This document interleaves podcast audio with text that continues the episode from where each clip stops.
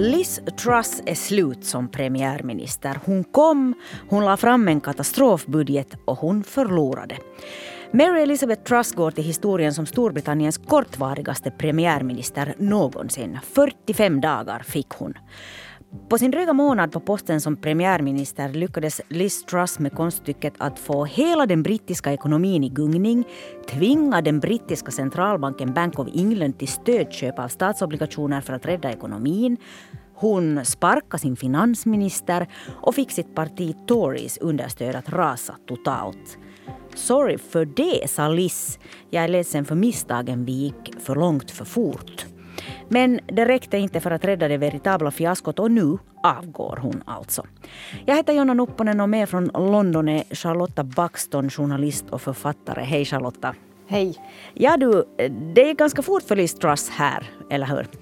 Jo, alltså man har ju nog spekulerat om att när hon ska avgå nu i, i snart lite på en vecka, eller egentligen sen den här minibudgeten eh, presenterades i slutet av september, mm. men eh, de här spekulationerna har ju trappats upp här under de här senaste dagarna. Och i morse så var det ju nog många som, som ansåg att, det där, eh, att hon inte kommer att överleva den här dagen, att hon måste, hon måste avgå idag och nu har vi ju fått det här beskedet att hon avgår.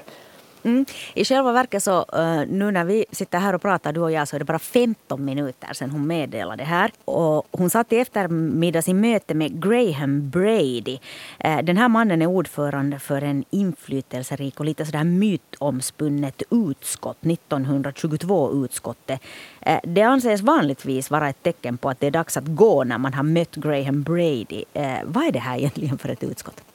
Jo, alltså det är, ett, det är ett konservativt utskott som eh, bestämmer hur det går till under konservativa partiledarval. Så det är alltså till mm. Graham Brady som konservativa parlamentariker har lämnat in sina brev eh, där de då säger att Liz Truss inte längre har deras förtroende och, och, och de ber henne avgå. Och, alltså i vanliga, i vanliga fall mm. så um, har en misstroendeomröstning hållits om Brady har fått in brev av en tredjedel av de konservativa parlamentarikerna. Nu har reglerna varit sådana att eh, misstroendeomröstningar bara får hållas en gång per år. Och det. Eh, det. här det, det, höll, det, det, skedde ju redan under sommaren då Boris Johnson tvingades avgå.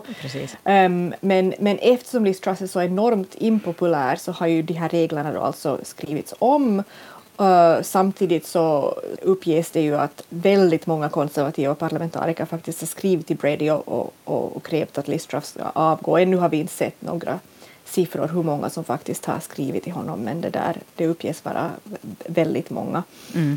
Och eh, ja, Brady är alltså en sån här intressant figur som då Grå har dykt upp för att hålla ett, ett lågmält samtal med, med både då Theresa May och Boris Johnson och nu Liz Truss Ehm, och sen har det blivit dags för de här premiärministrarna att meddela att de avgår. Mm. Eh, Liz Truss nedförsbacke började egentligen direkt med den här katastrofala extrabudgeten som hon och hennes vapendragare, också han numera före detta, finansminister Kwasi Kwarteng presenterade. Det första de gjorde egentligen på nya jobbet. Eh, de skulle genomföra de största skattesänkningarna i Storbritannien på över 50 år. Man skulle sänka inkomstskatten och företagsskatten och momsen och en massa andra skatter också. Eh, bland annat tidningen The Economist har skrivit att Liz Truss gav resten av världen en viktig lektion i hur man inte ska sköta en ekonomi. Vad är det hon egentligen inte fattar här? Alltså Liz Truss är ju någon som då beskrivs som någon som drivs av sina eh, ideologiska övertygelser och hon har ju mm. länge trott på fria marknader och på låga skatter och hon, hon anser och ans, eller ansåg att det här då skulle, skulle lyfta den brittiska ekonomin. Om man sänker skatter så då, då börjar liksom pengarna sen sippra ner från de allra rikaste längre ner liksom i samhället, det här trickle down economics som ju många har kritiserat ganska hårt och säger att det inte fungerar.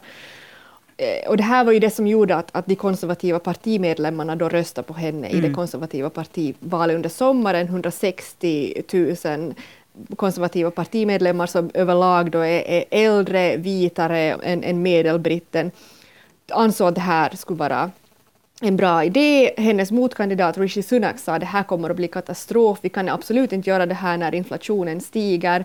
Det, skulle, det kommer att tvinga oss att låna mer pengar. Det kommer att, att eh, sänka vår ekonomi och han har ju nu fått fått rätt, har det visat sig. Mm. Och det här, är alltså, det här då att sänka skatterna, och det var ju skattelättnader som främst skulle hjälpa eh, rika britter, det går ju inte hem under en tid där levnadskostnaderna stiger markant, inflationen är hög.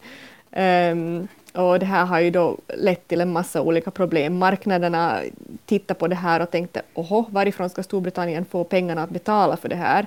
Eh, den förra finansministern Kwasi Kwarteng presenterade överhuvudtaget inte något förslag för hur Storbritannien skulle betala för de här skattelättnaderna. Det var ju det som skrämde marknaderna. Uh, när alla började inse att det här skulle leda till ett enormt hål i de brittiska statsfinanserna och det gjorde att det blev dyrare för Storbritannien att låna pengar och alltså det, som sagt, det, det, det blev kaos. Men hon är ju ingen duvunge i politiken, Liz Truss. Hur, hur, vad är hennes största misstag, skulle du säga, att, att det blev så här katastrofalt? Alltså hennes största misstag är väl egentligen att hon inte har anpassat sin politik efter tiden eller efter det väljarna vill. Mm. Olika mätningar har ju visat att just sådana här förslag så gör att hon Alltså det är ju högerpolitik, ekonomisk högerpolitik, att, att det inte går hem hos brittiska väljare. Det är inte sånt här väljarna vill ha. Um, det var inte ens det här de röstade på då de gav de konservativa en, en enorm valseger 2019. Det var ju då Boris Johnson hade lovat mer statsstöd och mer investering, investering i infrastruktur och, och så vidare. Så att hennes politik har inte alls varit kopplad till verkligheten, varken till hur läget ser ut i Storbritannien just nu efter Brexit och, och pandemin, eller det väljarna vill ha.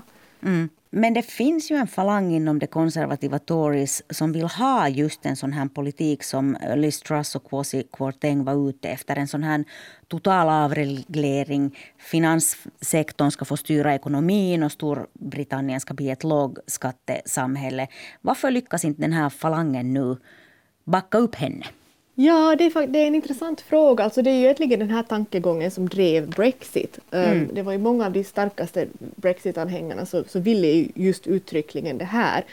Um, och det är ju de som har fått makten nu i och med Liz Truss och, och, det, och hennes rådgivare som då kommer från många av de här tankesmedjorna som just har drivit den här sortens eh, ekonomiska tänkande. Problemet är ju det att, att, att nu när de försökte driva igenom det här så ville inte marknaderna ha det. Det, det funkar helt enkelt inte. Och Storbritannien, eh, det, det många experter nu säger här är ju att, att Storbritannien måste inse att det är ett land eh, som alla andra länder, att det måste samarbeta med andra, det är beroende av, av marknadskrafter. Ehm, det kan inte liksom styra och, och ställa eh, helt och hållet. Speciellt nu efter Brexit som mm. innebär att den brittiska ekonomin har, har krympt. Så att egentligen finns det ju då en viss förklaring som också är en annan än att det är Truss och Kwarteng som fullkomligt har misslyckats. Så det är då efterdyningarna av Brexit. Exakt, mm. exakt. Kanske vi ser Brexit-projektets sista, sista kapitel här där de tankegångar som drev Brexit och just drev ett sånt här hårt Brexit där man faktiskt kapar alla band till EU mm. slu, slutar med någonting sånt här. Det är ju på sätt och vis kan det ju innebära att Storbritannien nu kan gå vidare och, och försöka liksom börja bygga upp någonting nytt när, när det ändå har visat sig att just den här grejen inte funkar. Mm.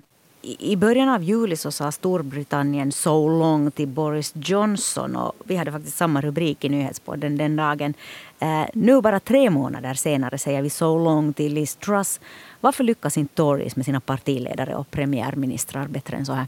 No, det handlar ju egentligen om att, att partiet under en längre tid har bestått av flera olika falanger som egentligen vill helt olika saker och har försökt tilltala olika väljare. Mm. Boris Johnson så lyckades med det här konststycket att tilltala både eh, rika marknadsliberaler i, i södra England och eh, fattigare Brexit-väljare i, i forna Labour-områden i, i norra England. Och det här handlar ju om att han då lovade att han skulle driva igenom Brexit och det är liksom ena, ena alla de här olika sorters väljarna kring Brexit och, kring Boris Johnson. Men nu finns det inte längre någon som kan hålla ihop den här koalitionen och mm. de konservativa har därför drabbats av ett slags inbördeskrig. Um, det finns inte heller någon klar efterträdare till Liz Truss. Det, det finns inte egentligen någon konservativ parlamentariker som hela partiet väntas ställa sig bakom och det här är ju en, en stor utmaning för de konservativa. Plus att om de nu väljer en, en ny ledare och en ny premiärminister genom en intern omröstning nästa vecka och det väl man, man väntar väl sig att den här nya ledaren ska väljas nästa vecka. Mm. Så då får ju britterna ännu en premiär, premiärminister de själv inte har röstat på och det här det. är ju någonting som de flesta inte, alltså som är, upplevs som väldigt obekvämt för britterna. Mm. Men hennes parti, konservativa Tories, hur kan de rädda sig nu som parti?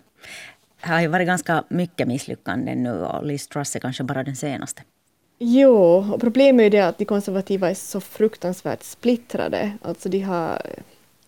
De vet ju inte ens riktigt vem som ska efterträda Liz Truss. En del mm. diskuterar ju att Boris Johnson skulle kunna göra en comeback men um, han får ju inte stöd av den här förra finansministern Rishi Sunaks anhängare och Rishi Sunak har ju också föreslagits som ett alternativ men han får inte stöd av Boris Johnsons anhängare. Um, den förra premiärministern Theresa May är eventuellt ett alternativ, eh, eller Michael Gove som ju är en konservativ veteranpolitiker. Men alltså partiet är enormt splittrat. Och, och, allt fler konservativa politiker har ju faktiskt gått ut och sagt att de helst de föredrar en, ett nytt parlamentsval. Det, det många experter nu säger här i Storbritannien är ju det att de konservativa helt enkelt behöver en tid som ett oppositionsparti nu för att kunna liksom enas kring någonting nytt. Vad är deras, vad är det, vad, vad är deras nya linje? Ingen, ingen vet riktigt ännu. Hur synd är det om Storbritannien just nu? Ja, det är ju det är egentligen den viktigaste frågan mm. här. Och det är ju britterna som lider av allt det här. Och just nu så ser det ju väldigt dystert ut här. Köerna till hälsovården är rekordlånga. Folk tvingas vänta i över fem, sex, sju timmar på ambulanser matbanken har aldrig haft en så här stor efterfrågan på, alltså att folk vänder sig till matbankerna. Flera miljoner britter kan inte äta varje dag. Eh, deras hem är kalla och dragiga, energipriserna stiger och, och stödet som ska hjälpa britterna att ha råd med de här högre räkningarna så ska nu ta slut under våren. Landet har blivit fattigare på grund av Brexit och på grund av den här minibudgeten. Britterna har det väldigt svårt just nu och och få av dem känner att det på något sätt kommer att bli, alltså få av dem jag pratar med bara så här i min, mm. liksom min, min vardag här, känner att det kommer att bli bättre. Och så länge det här politiska kaoset fortsätter så finns det ju inga lösningar heller på de här många kriserna som, som britterna ställs inför. Mm. Tusen tack Charlotta Backström för den här analysen. Tack. Du har lyssnat på nyhetspodden från svenska Yle och jag heter Jonna Nupponen. Producent är Ami Lassila och tekniker idag är Anne Heikkilä. Fortsätt lyssna på oss.